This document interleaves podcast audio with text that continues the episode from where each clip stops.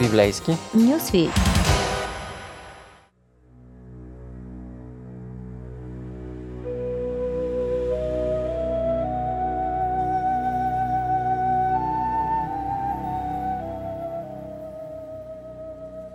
Здравейте, приятели! Аз съм Ради, а заедно с вас от доста време прелистваме Евангелието на Марк и вече сме в последната една трета на текста, която ни разказва за последната седмица от живота на Исус. И ние виждаме сега Ерусалим в обятията на съня. Пасхалната луна е цяла и хвърля от блясъци върху хилядите шатри на поклонниците дошли в столицата за празника. Исус и учениците вървят към Гецимания. Това е градината с пресата за маслини, която се намира извън града. Явно Исус обича това място. С учениците, вероятно, лагеруват там по време на празничната седмица. Юда също добре го познава, защото ще заведе полицията и тълпата точно там.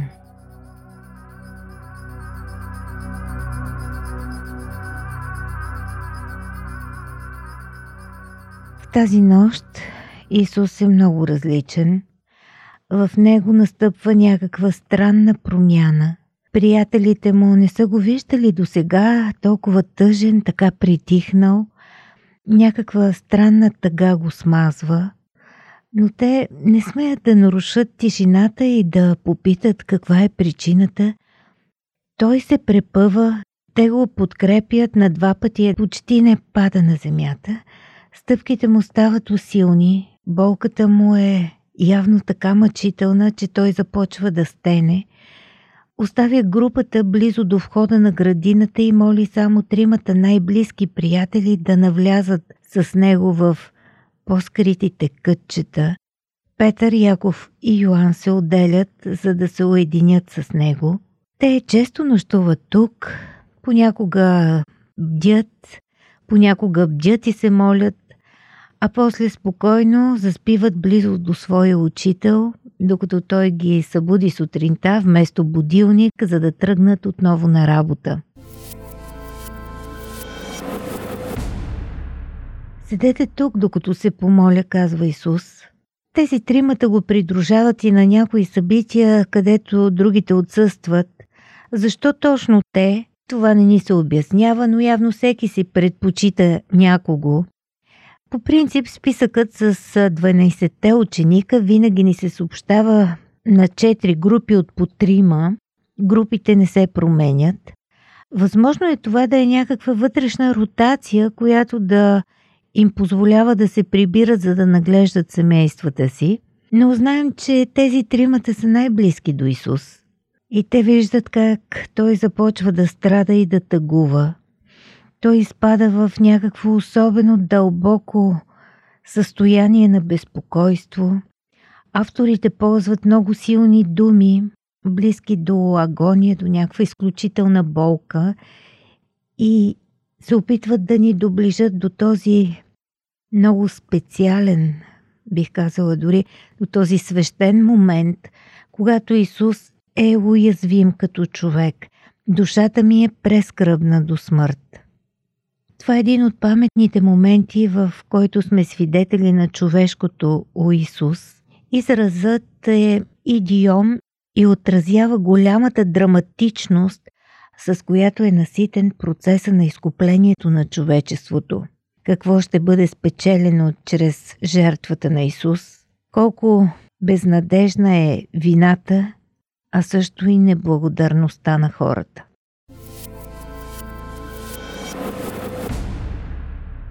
Сатана притиска Исус. Той му шепне, всички ще те изоставят. Тези, които иска да спаси, обича толкова силно, бързо и лесно се присъединяват към заговора срещу своя учител. Борбата може да се измери само с вината на неговия народ, на неговите обвинители и на неговия предател, а дори и с много повече с вината на един свят цял положен в ръцете на злото. Греховете на всички хора тегнат със страшна сила върху Христос и усещането за Божия гняв срещу греха смазва живота му, смазва душата му. Исус се моли проснат на земята и тази поза, позата на Неговото тяло, ни говори за чувствата, които изпитва, за силното желание да го отмине този час. Това желание, което се превръща в една гореща молитва. Исус се моли три пъти с тези думи, което е един вид начинът на хората от онова време в онази култура да подчертаят нещо изключително важно, нещо драматично, интензивно. Исус изразява своите дълбоки емоции с тези думи. Душата ми е прескръбна до смърт. Той лежи на земята, моли се три пъти с една и съща молитва, с едни и същи думи и ние виждаме, че това е кулминацията, неговата последна възможност да промени плана относно Голгота. Той вика към Бога, той го назовава с най-интимното обращение – Ава, Татко. Въпреки това, молитвата му винаги завършва с думите «Не моята воля, а твоята». Бог, Отец, всъщност демонстрира обичта си към човека, към човечеството, към нас, към мен и теб, като не отговаря на молитвата на Исус. Исус ни познава, защото е бил изкушаван във всичко като човек. Ето ние виждаме тук най-голямата дълбочина и драматизъм на това изкушение. При все това той остава без грях. И още един житейски урок от този изключителен момент не са грях, страхът и ужасът, нито обесърчението и сбогуването с иллюзиите. Победата е спечелена тук, в Гецимания. Библейски послания. Истини от книгата, която съдържа най-важното. Едно предаване на Радио 316. Радио 316, точно казано.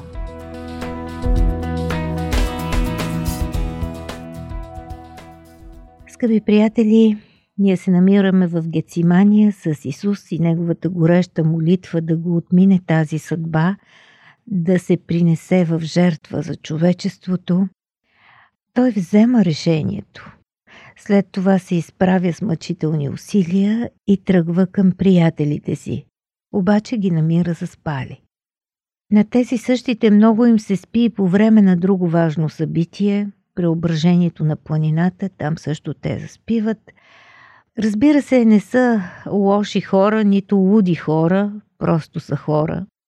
И преди да бързаме да ги громим с критиката си, можем да обърнем внимание на един израз, с който ни се съобщава това, само че в Евангелието на Лука.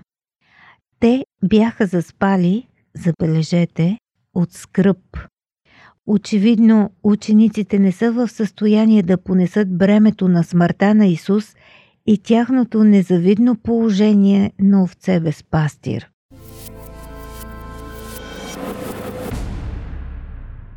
Ако все пак Исус ги беше заварил да се молят, може би щеше да се почувства малко по-добре.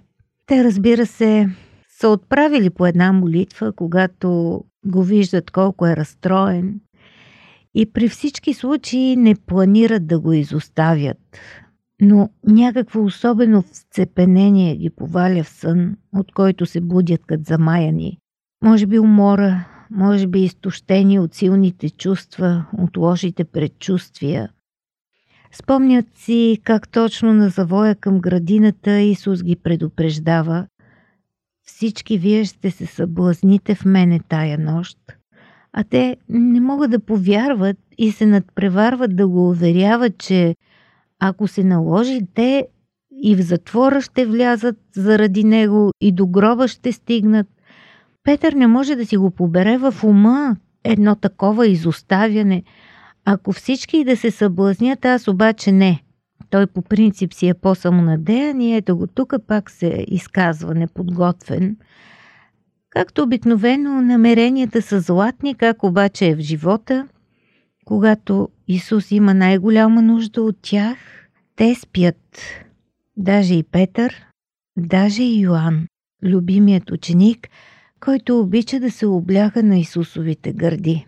Исус остава сам в най-голямото страдание при най-тежкото решение.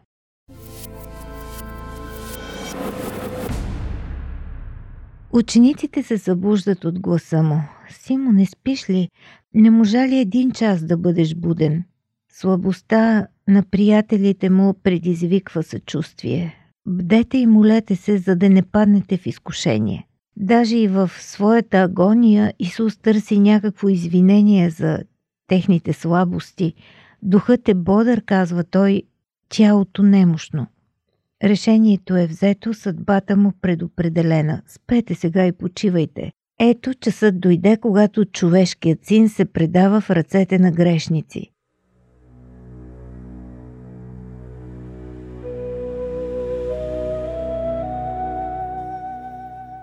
Стъпките на палачите се чуват ясно.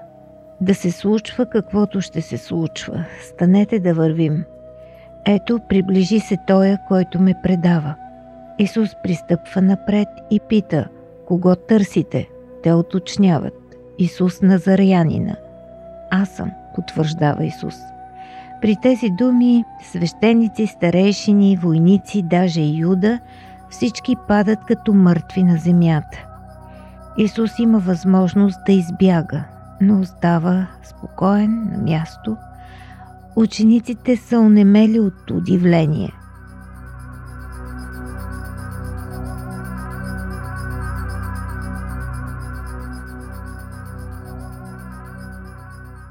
Но сцената скоро се променя. Тълпата скача, римските войници, свещениците и Юда заобикалят Христос. Исус отново пита кого търсите. Те пак отговарят Исус Назарянина. Исус потвърждава, рекох ви, че съм аз. Впрочем, ако мене търсите, оставете тия да си отидат. И той сочи учениците си.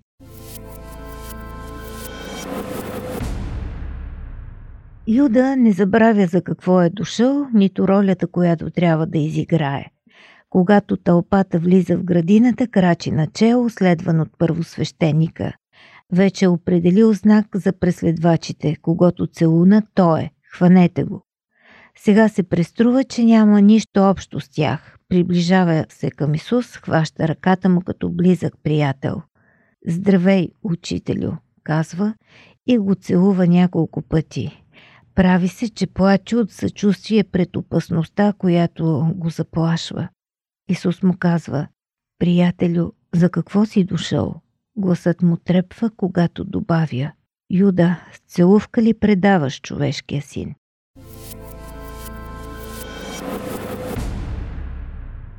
Тълпата става по-дръска. Хващат Исус и започват да връзват тези скъпи ръце, които винаги до сега бяха заети да вършат добро.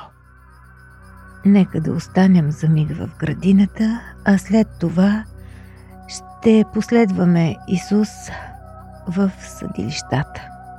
Предстои един доста нечестен процес.